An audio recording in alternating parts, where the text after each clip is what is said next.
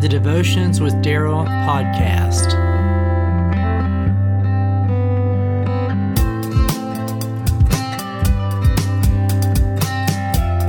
I often wonder how many times that I've entertained angels and had no idea that they were with me.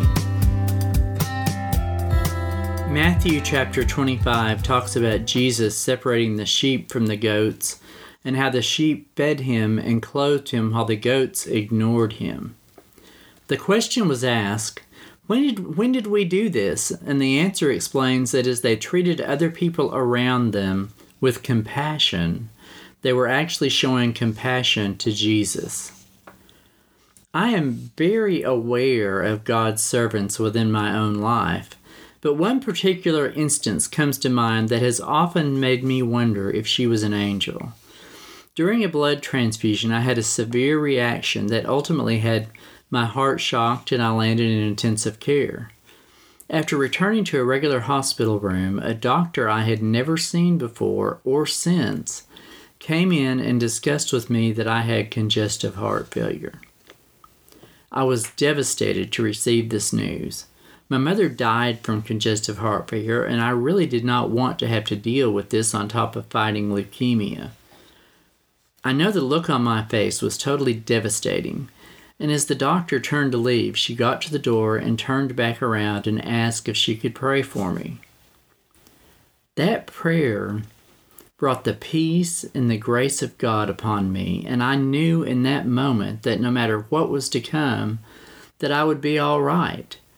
I know for a fact that she was God's servant, but could she have been an angel? Who knows? But I do know that God used her at a very critical moment in my life. I was sinking below the waves, and her prayer redirected me to focus upon Jesus Christ. In that moment, she was demonstrating pure love and concern, and I have no doubt that one day she will hear Jesus utter these words Truly I tell you, whatever you did for one of the least of these brothers and sisters of mine, you did for me. That's Matthew chapter 25, verse 40. I often have wondered how many times I turned away someone who God wanted me to bless. It's so easy to look down upon someone that we perceive to be lower than us. But the reality is that every person in this world has some sort of need. I've even met wealthy people who were miserable because they had severed all ties with humanity in order to gain their wealth and had no one to share it with. They could buy anything, but, but loved their money so much that they refused to share with others. They undoubtedly may, may hear one day, Depart from me, you who are cursed, into the eternal fire prepared for the devil and his angels. For I was hungry, and you gave me nothing to eat. I was thirsty, and you gave me nothing to drink. I was a stranger, and you did not invite me in. I needed clothes, and you did not clothe me. I was sick and in prison, and you did not look after me. That's Matthew chapter 25, verses 41 through 43. Today, when you encounter someone with an obvious need, look upon them as if you were seeing Jesus. Treat them with kindness and offer support. After all, we are all made in the image of God.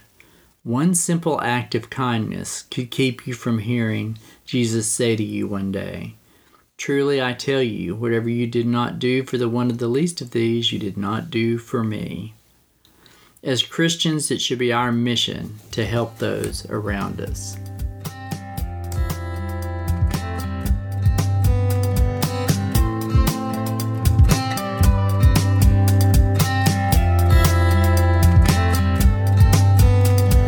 God be with you till we meet again.